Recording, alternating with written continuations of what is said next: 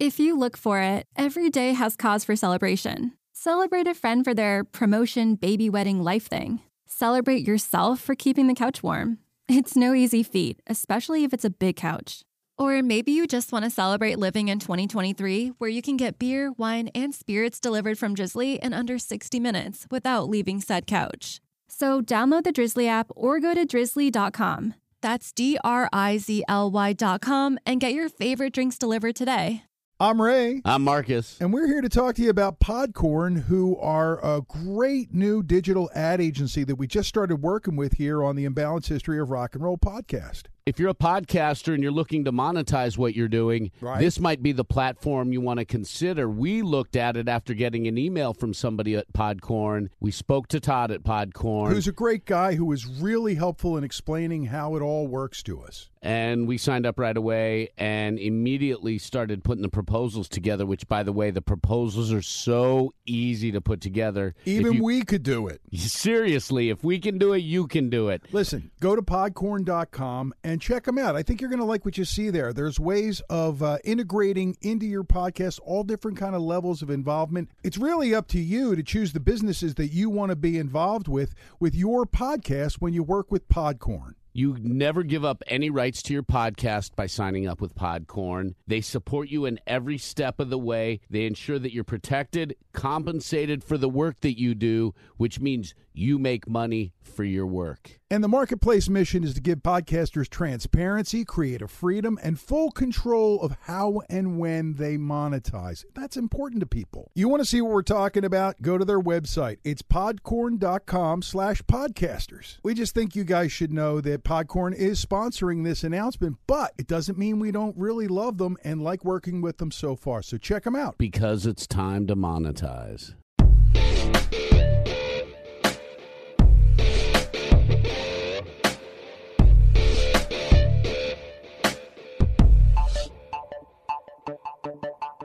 This is the imbalanced history of rock and roll. I'm Marcus in the Darkest, and alongside my co host, Ray Koob, we're going to continue and wrap up our conversation with Rough House, Ruff Nation founder Chris Schwartz. He is a visionary, and he is here not only to share stories, maybe break some news, but he is also here to talk about his book, Ruffhouse From the Streets of Philly to the Top of the 90s Hip Hop Charts. And he puts a lot of the hip hop scene from the 80s and 90s into perspective. So without further ado, let's continue our conversation with Chris Schwartz. And the other one was that you and Ms. Hill have become even closer over the years since you work together and that you still stay close in touch. And I well, thought I'm, that I'm was representing cool. her right now. I love Lauryn Well, Hill. awesome. Right, She's the a middle- genius. I'm right in the middle of putting together a new record deal for her. She's a genius. There you go. Scoop on the imbalanced history of rock yeah, and roll. actually, I haven't really talked about that on it. And anyway, I had to ask though. I like the cough button here. What does that mean? When if you have to cough, you yeah, cough, t- you hit it, hit button. it.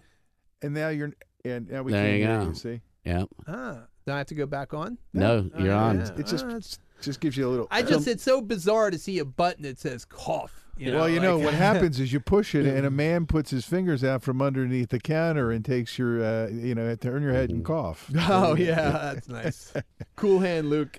I'm just getting my mind blown I left got- and right I- here. I know, these- I, kinda these are like, All my crazy. notes are out the window. I know, I've, no, I'm trying to follow along, but you know, you're talking about the '80s and uh, the '90s with Cypress Hill and uh, and uh, the Fugees, which I did not know their name was changed from the Refugees to the Fugees. Oh, so no, that it was, really actually, cool. Refugees on the Are you. Want to hear something funny? Yeah.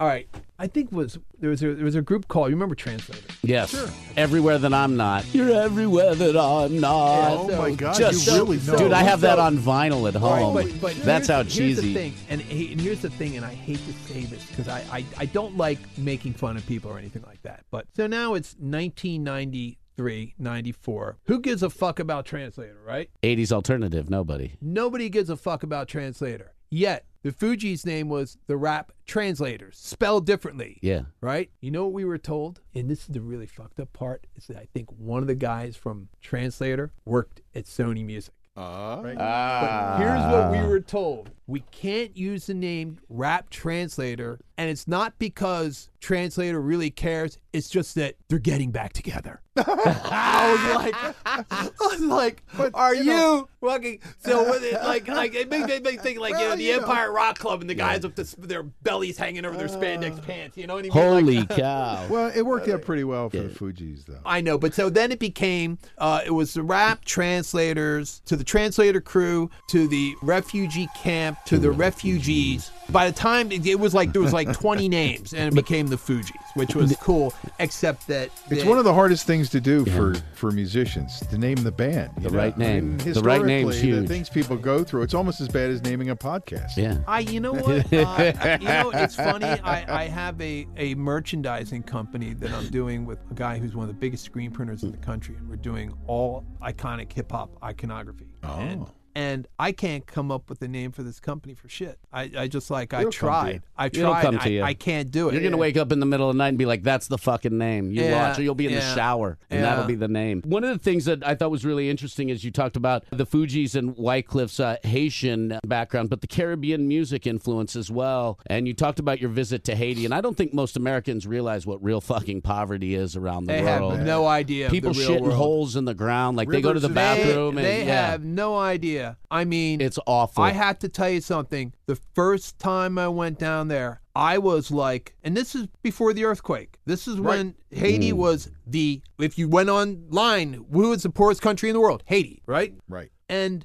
I just saw things that just like, and I, I was thinking, I can't believe that in the modern world, there a place like this exists. It didn't make any sense. It You makes know, no but- sense. But when you start to realize the history of the country and the political part of it, Right. it's because the politicians will not allow the country to thrive. Marriott, Hilton, and whoever else, two other big hotel companies, got together and said, let's put in four big hotels down in Haiti. Right. And create this thing.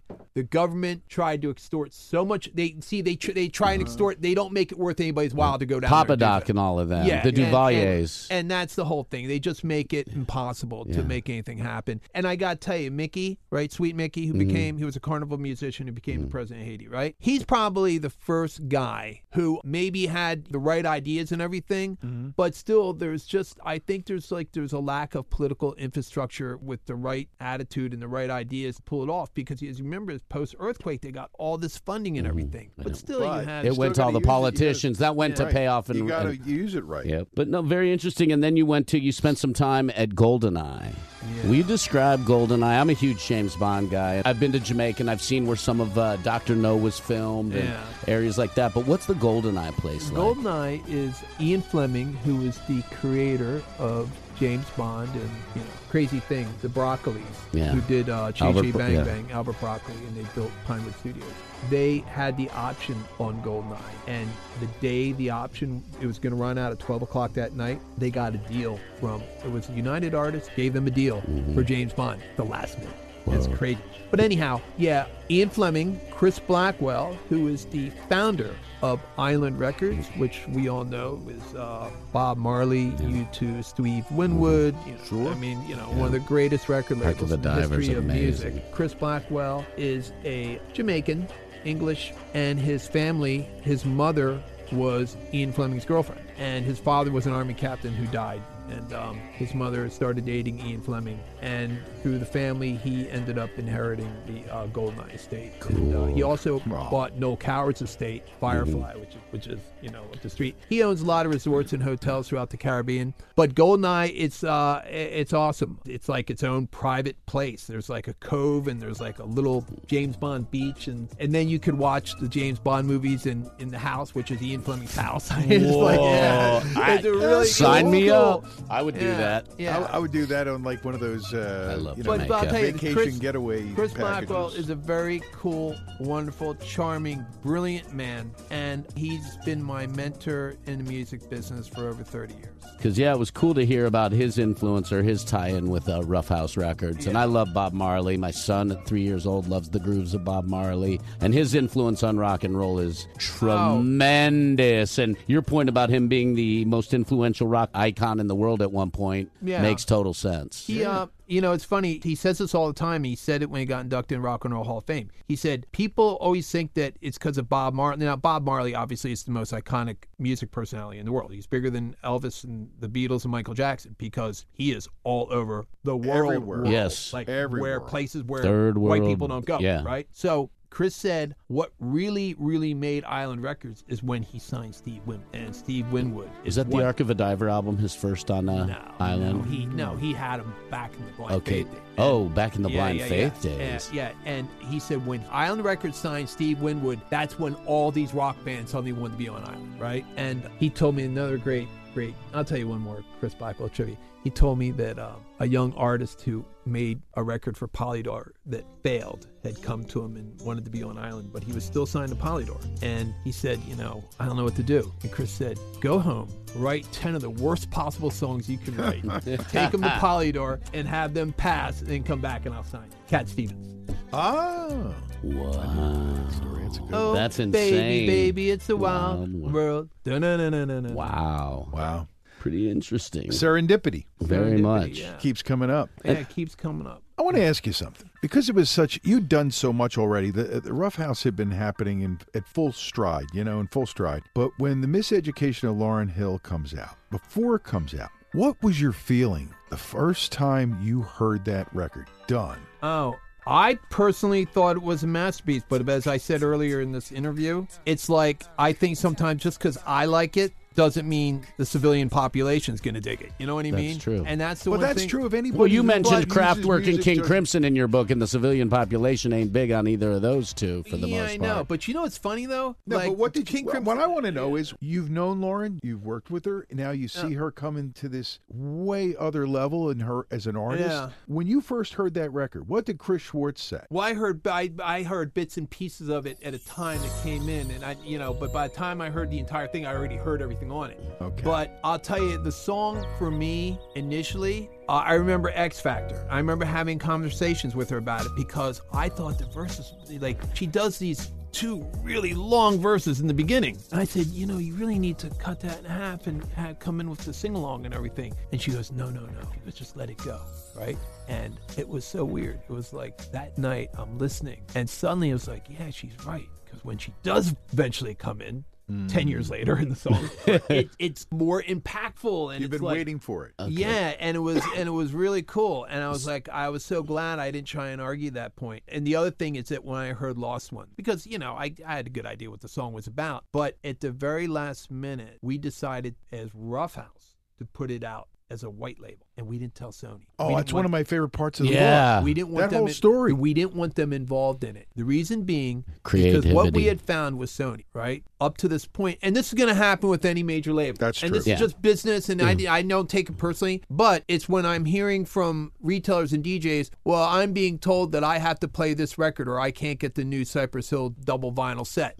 and it's records that that we have nothing to do with, right? Yeah. But so it is what it is. But we didn't want that with this, you know? And we sent out, I think, 2,000 copies of this white label. I think 2,000. And God, this shit hit. They could not believe we just Were they losing their minds? Oh, they were the marketing black music. They were pissed. And here's the thing: there was a guy named Michael Mauldin, right, who was Jermaine Dupri's father, who was a very good friend of mine, who became head of the black music department. Right. I felt bad. I felt I felt guilty. I felt like shit that I did this, but I did it. You know. Yeah. And the thing is, he told me, he goes, man. Donnie is about to blow up your phone. In other words, he goes, You don't know how much trouble you're in, right? Mm-hmm. You know what's weird?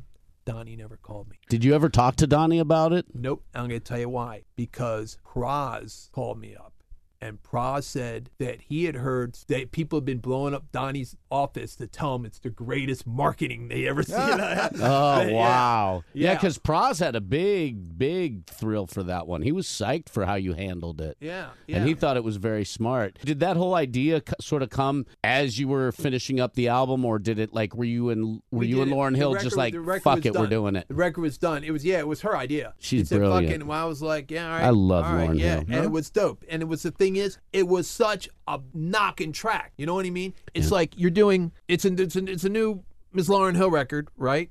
And before this album comes out, you're getting this hip hop track with the whole Jamaican dance hall feel and like Yeah. this whole thing. And DJs went nuts over it. It was crazy. It's the spark. But you did that not only with Lauryn Hill, you also with uh, the Wyclef solo album. You did the same thing and you battled the label on it. Why were you so adamant about battling the label on both their solo records? because the Wyclef record started out. We were in Haiti and uh, we were drinking. Haitians drink this stuff. It's like Kool Aid. It's really deadly. Is it a rum punch type It's of drink? It's a rum punch type gig. And rum, type, rum The punch. Mama Wana? It's a rum punch type affair. a moonshine rum. And uh, I we were sitting at this. You know, they have these beautiful hotels that were built in like the 40s down there that are all dilapidated, but they're still nice. You know, so we're sitting in this like veranda overlooking Port-au-Prince, and he starts saying, you know, he goes, "I want to do this record that it's going to be like traditional Haitian music, but I'm going to infuse it with a little bit of pop and everything." So that's what it was.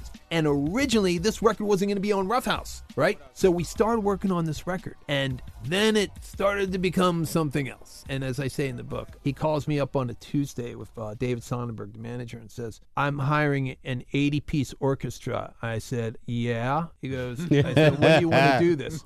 And he goes, Thursday.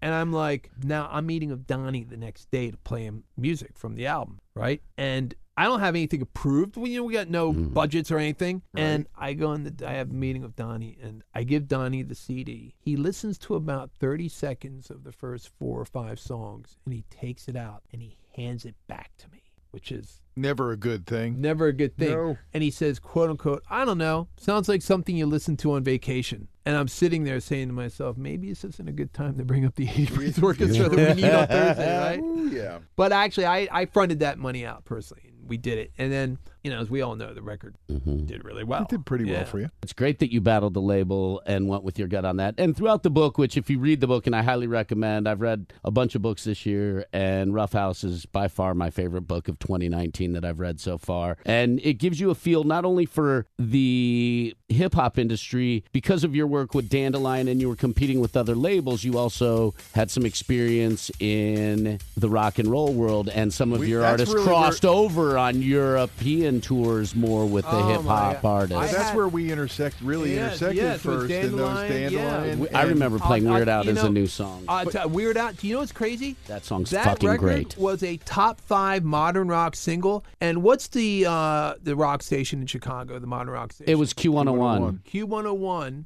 played that song 65 times in one week, and it was it got the most plays in one week in the history of that station. And they bought them out there to headline the Weenie Fest they do in the summer. And I bought them a school bus.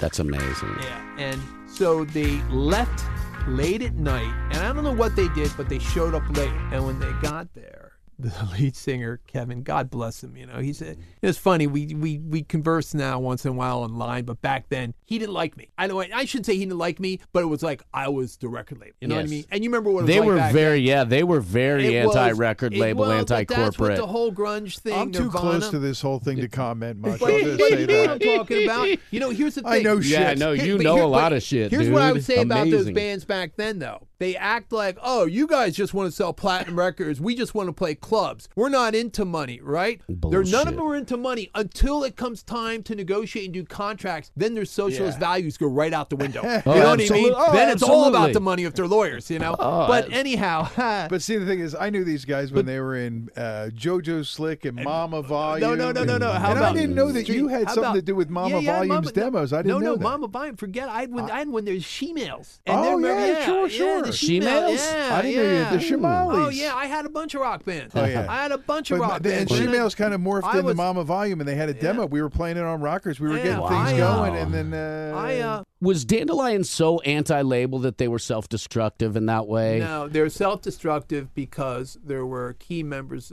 Member, I'm gonna say I'm gonna say member or members because I don't want to identify anybody. Yeah, that's fine. But there was somebody that had a problem that uh, that I also had for years and years and years. And True. You know, that yes, was a- and you that talk about your issue in the book where you, Yeah, at the very and so I beginning. I had so substance abuse problems, and as we all know, that if you're in a working traveling band, it's very hard to go out on the road because you can't be away from the familiar sources of where you get your hookups. You know what I mean? that road life Yeah. beats the crap out of you. Yeah. Ray, this is where we pause for a quick break with our good friends from Crooked Eye Brewery right in the heart of Hatboro. Well, you know, Marcus, we talk about the guys at Crooked Eye Brewery so much, we should make them like partners in the podcast. and they should make us partners in the brewery. Well, I'd like that because I get to go and drink all the good stuff for free, right? Yeah. right. well, you may not get to go and drink for free, but you can go and have a great time anytime you go into Crooked Eye. They're in the heart of Hatboro, right at York Road and Montgomery Avenue. Stop on in and have uh, anything that's fresh off the board. Uh, there's so many great offerings. Jeff Mulhern, the chief brewer, always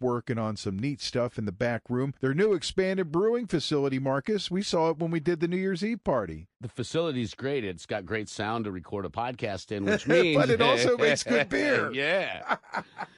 and we If you want to go in with friends and you don't drink beer, they've got uh, wine and cider Yep. and all kinds of things, especially in the wintertime. There's always a hearty ale or something that you can quench your thirst with there at Crooked Eye. You want to find out what's going on entertainment wise, you can go to their website, crookedeyebrewery.com. good friends, great beer. Next time you need a pint, make it a crooked eye right in the heart of Hatboro.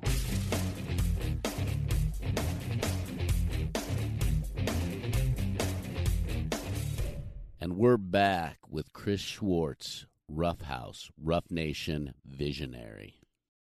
So that was the reason they imploded. But there was another group. I'm going to tell you an interesting Ruffhouse trivia fact. There was a group we had called the Goats. I love the goats. And the goats had something that that very few groups have. And what they had was that they had, besides the support of the label Ruffhouse, they had the full-on support of Sony Music, United States, and Europe. Columbia Records president Don Ienner said, "This is our Rage Against the Machine." He was so proud and wanted this thing to happen, and the goats got treated like royalty, and they went over, and it was so great. But they imploded, right? Same, Yeah. same reason, Dandelion. Right. Okay, now cut to the next years going on. hmm The Goats received more fan mail from all over the world than Kris Kross, Cypress Hill, Wow. Fugees, Lauryn Hill, Wyclef combined. What? Fan mail from Eastern Bloc, like from the weirdest places. You're like, How like no, no, New I know Zealand. we played them. We and played it was 'em on like we get we get bags of like mail. for But how are they That's hearing about crazy. them? That's what I want to know. Is like uh, we played them Because a they little sold bit they, here they in town. sold I like get it. they sold like four hundred thousand records worldwide. So But it was like that first album, Tricks of the Shade, then No Goats No Glory. It just struck a chord with a lot of people. Yeah. It was crazy. Really you know, did. we went on a tour with this group called Big Chief, right? The Yeah. Goats opening up for Big Chief. So here's what happens: go to a show, place is packed for the Goats, and then they all leave. All the everybody leaves before Big Chief comes on. I get this phone call from these executives up at Columbia who are friends with Big Chief's management Mm-hmm. saying, "Oh, the Goats are leaving their equipment on stage and going off to smoke pot." No, they're not. I was out on like five of these shows, and saw where they had a road crew on. and everything. That did not happen, you know. And it was like, well, maybe what should happen is maybe the Goat should headline and Big Chief should open up, and then that way everybody gets what they need. yeah, that's crazy. That's the rock and roll business. Yeah. Chris, you've made a lot of different deals. You, you, you, Ruffhouse, obviously, you did things before that and things after that. You came to a crossroads where you ended up working with Warner Brothers, and you had the option of either going with DreamWorks or uh, was it EMI? E- EMI, yeah. First, the pre-question is, how fucking cool was that house when you met David Geffen there? Oh my God! It was who, who's the artist that does the stuff that drips all over the canvas? Pollock. Jackson oh, Pollock. geez, kind of a whole nother so- level. Thank you, Caroline. He bought Jack Warner's estate and Right. had it refurbished to the original thing. So like the bathroom doors look like it has those like that accordion wood, like they're uh, like a, like a safe, you know. The downstairs. This is the middle of Beverly Hills, but you have these big floor to ceiling windows, and you're looking out, and you just see like you're in some vast expanse of parkland. You know, we're sitting there eating, and I'm just looking over this like bar this thing in this room and I'm looking and there's two huge Jackson Pollocks hanging there and you know they're Jackson Pollocks. So you don't even have to ask, right? Oh, and then I'm starting to notice. collector. So after we have the lunch, he takes me on a tour of the house, like everything up through all the hallways and everything. And the guy's got hundreds of millions of dollars worth of art in this oh, house. like It's half a billion or something. And here's the thing that I found out later on: he doesn't live there. He lives. Yeah, it was he- in the book. You said he has a little house out in Malibu, and he uses this house for for meetings and parties and stuff. And it's like, oh, okay, I get it, you know?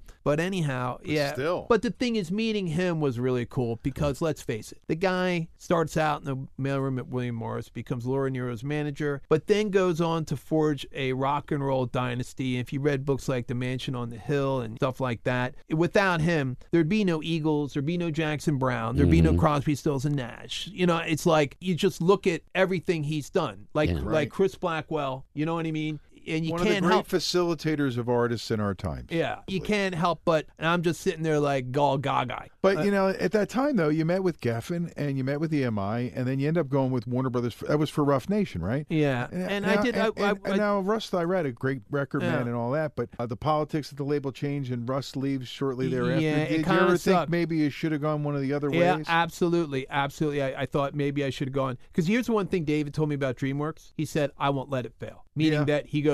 And let's face it, Da- David Geffen was indisputably and probably still is probably the wealthiest person in the history of music. I mean, he's but he's got more money than Paul McCartney, you know, Michael Jackson, the mm-hmm. guy. You know, we know that how, Yeah. how wealthy this guy is, right? Yeah, he's insanely So- wealthy. But the thing is, with Warner Brothers, it was more of a sentimental thing because I wanted to do something important. What I wanted to do was that at the time, if you looked at Warner Brothers, what was their legacy in black music? It was Prince mm-hmm. and Ice T, right? And if you want maybe Cold Chillin' Records, but who gives a shit, right? But that was it. And I wanted to be the guy because let's face it, Warner Brothers and Disney at the time were the last great American owned entertainment conglomerates. Right. And the fact that Warner Brothers was a fully American owned entertainment conglomerate that did not have black music, did that, you know what I mean? That makes no And I thought, I want to be that guy. I'm going to be that guy. I'm going to go and infuse the Ruffhouse DNA into this infrastructure Into and create this thing. But the thing is, there was just a lot working against us. And I did not realize at the time, because the thing is, I'm thinking they're a major distribution power, right? Right. So that's all that they need to be. But it's when you're at Sony in New York, right? That's like you're in the Yankee. And when I went to Warner's, it was like the equivalent of going to a AAA farm team. At the time, let's look at for what they were. Right. They were an Related to antiquated the music West and the Coast culture you were FM dealing with. Yep. rock, rock label, Right. right? And the biggest things that they had going on was Eric Clapton, the Peppers, and Travis Tritt. You know what I mean? That's what Warner's was. You know, besides their massive catalog. So everything Especially there, that. you could not do anything spontaneous like you could at Sony. Oh no, you'd need to that. You should ask for that 14 weeks ago. And their their the way they marketed everything was just so antiquated. You know what I Mm. mean? And then the worst part of it was when they did the AOL merger, which drove the stock down, which caused an uproar, and then that pebble that hit the pond in New York caused a tsunami in Burbank, you know, and it was bad. It was like then it got to the point where I, you know, here's the thing: I did five million dollars in billing in the first nine months I was there. Right? What I should have done, and I talk about this in a lot of interviews. What I should have done was the artists that I put out through Warner Bros. like Major Figgas and No Question and other stuff. I should have put it all through because I had an independent deal also with their ADA, their independent distribution. Right. I did an Outsidaz record through them, and it was Eminem's first ever recorded thing with the Outsidaz, Yeah. right?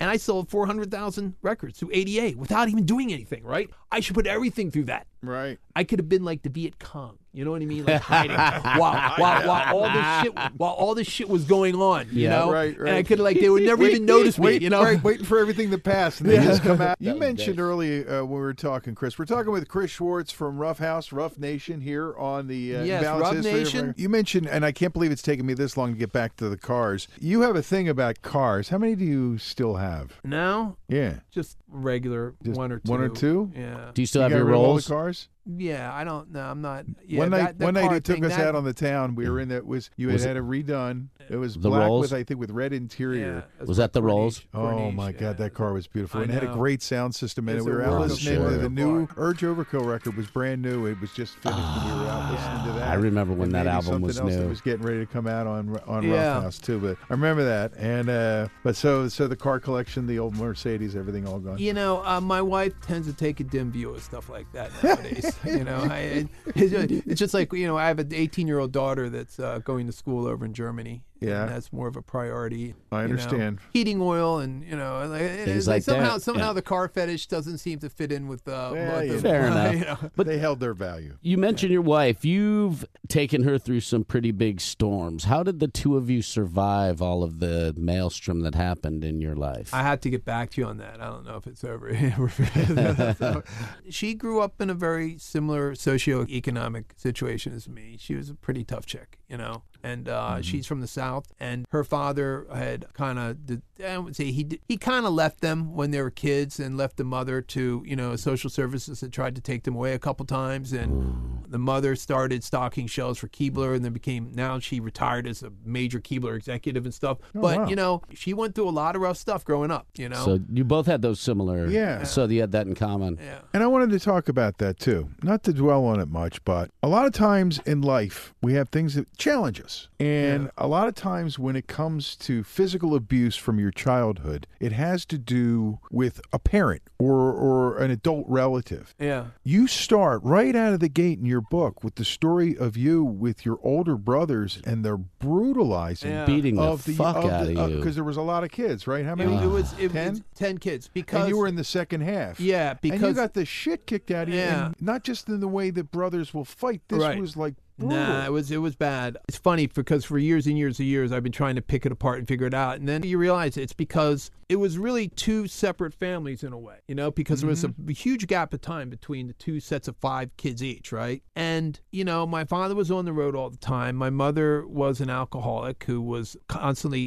institutionalized and everything. So our house had that kind of Lord of the Flies dynamic where the elder kids, a couple of the older brothers decided, you know, let's I'm going to take advantage of the situation. well And- beyond. Listen, Yeah. that's what Yeah. happened. Dude, I almost well cried beyond. a couple times at Yeah, the it beginning was- of that book. was- I never knew this. And Yeah. I want to commend you as your friend and as a writer who's telling you your story so that other people, because we always talk about the parental abuse, we don't often focus on the sibling Oh, on sibling abuse I- that's out there. And it's I- a lot worse. I I, think, had than no. people You know what's funny? I used to think I was the only person like this was some really special, unique situation. Yeah. And then, like one day, just I went online to look up sibling, eh, and I was like, "Oh my god, this is like a thing." But you know There's a it is? huge communities But- but online, I'm thing sure. But nobody, nobody really talks about That's it a right. lot. And you know, and I'll tell you this, you know, since I've written the book, there's people in my family who weren't abusers who aren't talking to me because they're just upset that I bought out this. But you know, like to me, it's like, okay, you want to be a Holocaust denier, that's on you. You know, I don't care anymore. It doesn't, it doesn't really matter. But um, it was one of those things. It's a scenario set. The reason I wrote about it is because I felt like, how can I tell this story and leave that out? I didn't know how to do it. It's part of who you are and who you and- became. yeah, so And it also prepared you for that opening moment in the book, which I won't talk about because Did- people got to read Yeah, it. you got to read you. the book. It's a great read, and you really didn't get into all like the dirty details and down into the like, like you said, you know, The war room Another stuff. hundred pages there or Yeah. so that you know that people really might not have been really that Well, I just keen like to read. I feel well. I feel like sometimes in order for a narrative to make sense, you have to characters have to have backstory, and Mm-hmm. a lot of backstory got cut out just because it was about the pacing of the book, and they wanted music moments, music moments, music moments. So that's what I gave. One of the people we haven't talked about with that you worked with was Nas.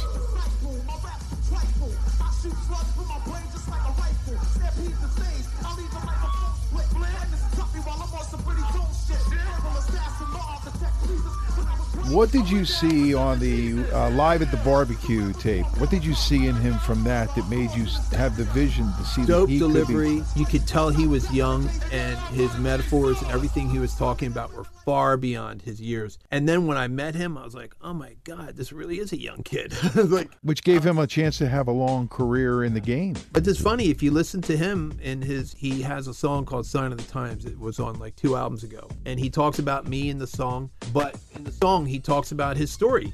And every label passed on him. And Columbia didn't want to sign him. Right. So they told at Search, they said if you want to sign it, take it to Ruffhouse. If they want to do it, we'll back it. Because they knew if the record failed, we'd end up paying for it out of our pipeline revenue. Right out of So- your end. yeah, so eh, I made the mistake of giving the five songs to the guys from the Source, and the guys from the Source called up Donnie, the president of Columbia, and said, "Oh, we're putting them on the cover. This shit's gonna blow up." And then Columbia wanted them back. I understand what that means, like from a personal and business standpoint. Did it feel good to know that Ruffhouse had finally gotten Big Red to loosen up a little bit and let the true spirit of hip hop in? No. What it felt like was that I felt like out of a sense of obligation that we had to allow them to buy us out of Nas's record when we didn't want to do this. But at the time, and I've talked about this before, in the first four years of being with Sony, with Columbia, CBS, and eventually Sony, I was the wimpy kid there. I was easily talked into shit because when I got that deal, when we when we got that deal with Sony, that was a big event in my life. and and, and, it- not it you, wasn't- not- it wasn't and ju- everybody around you too, Yeah. all the people you were working with. Yeah, and it was like everybody could not believe it. It's like these schlubs got a deal with Sony Music, right? And we didn't have any hit records or anything. You know, we had no. We, matter of fact, I, we didn't even have any artists. They gave us the deal based on Joey and I, me, me, a promoter, Joey, a mixer, and School, Schoolly D, and everything like that. But we did not actually have a record label, That's crazy. right? You we, built it though, bro. yeah, we did it. But the thing is, man, it's like I didn't want to upset the status quo. I was like, you know, this is the big red machine. This is CBS. Wipe your feet at the door. You know what I mean? Right. Like, you know, recessed lighting. Show some and, you fucking know. Oh, respect. Right, yeah. but I didn't know how powerful I was. I was a Twinkie that couldn't taste myself, you know? I didn't know. At the beginning, once you get things all established, though, you find these kids Kris Kross. They become huge. Yeah. Now, That story I is heard crazy. the story of when the, the day they were finishing up the song "Jump," where like everybody from the office came out into the studio to yeah, do the. we all we all Were sang. you on there? Yeah, were you yeah, in there that's too? all of us. That's Yeah. all. That's all. Everybody from Ruffhouse and Studio Four in the studio yelling "Jump, Jump." We all yell "Warm It Up, Kris" too on the "Warm It Up, Kris" song. I remember when they And a were few months new. later, it's on every radio station in the world. Can I tell you this?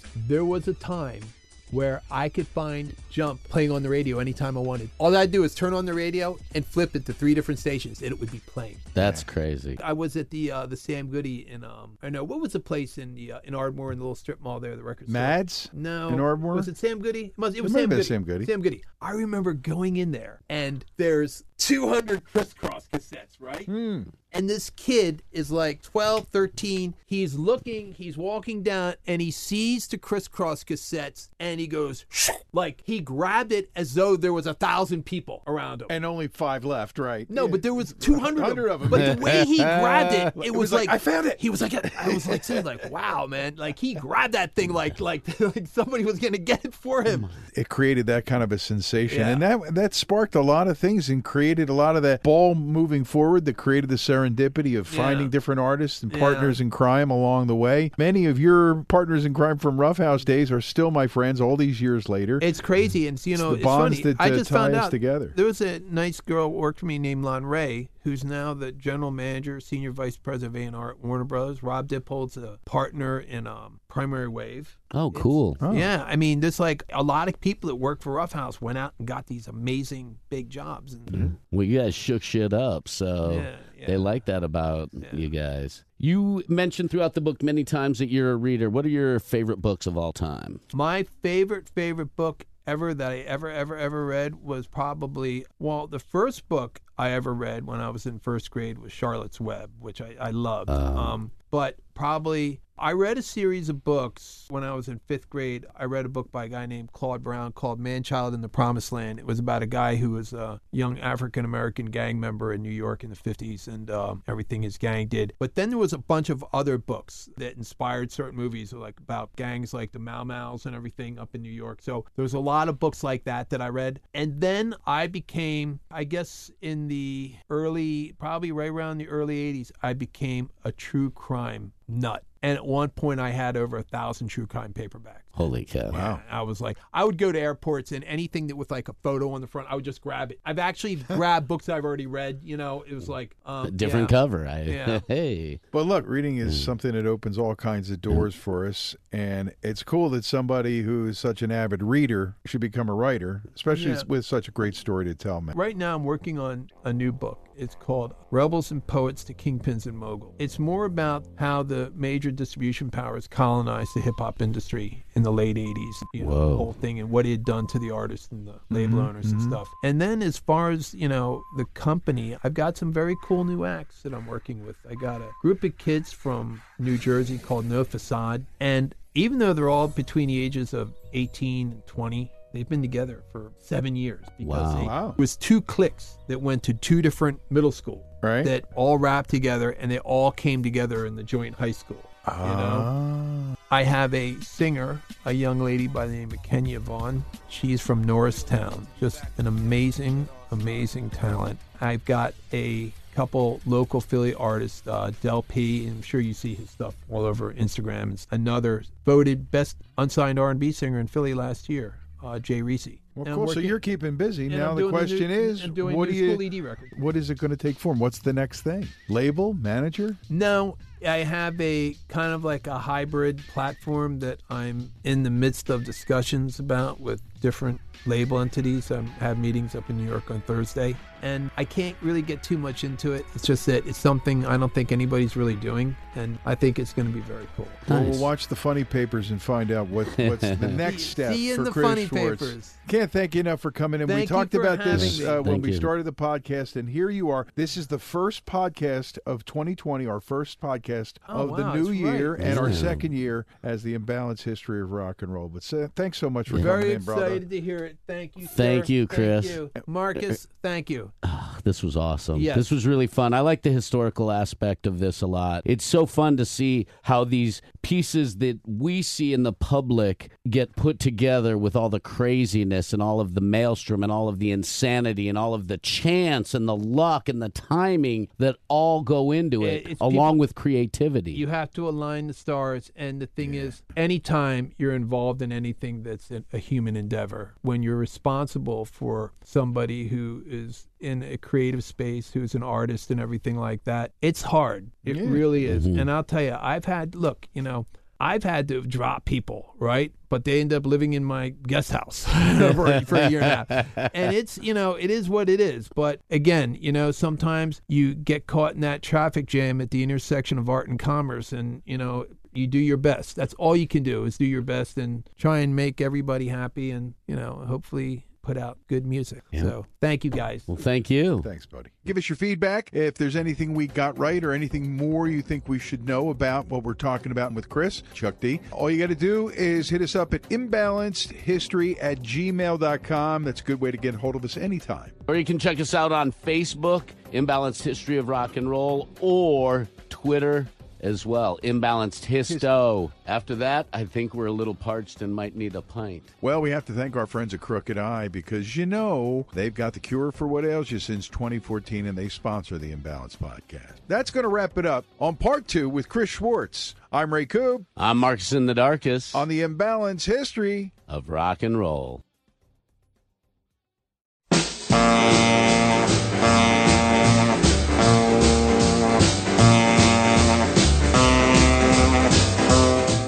It's time to let it roll, the podcast about how and why popular music happens. We're heading into 2020, and it's never been easier to hear music old, new, local, international. But has it ever been harder to make sense of popular music? Is this golden age of ubiquity producing great new music? How long will our Uber access to everything ever recorded last? How did the 20th century produce so much great popular music? Is there any chance the 21st century will match it? I'm Nate Wilcox, and I'm obsessed with trying to figure out what the heck happened with popular music in the last 170 years and where we might be headed. Join me as I talk to some of the best music historians on earth. People like Ed Ward, Robert Christgau, Stanley Booth, Ted Gioia, Elijah Wald, Susan Whitall, and Peter Doggett to get the history, the theory, and try to figure out how popular music happens on the Let It Roll podcast.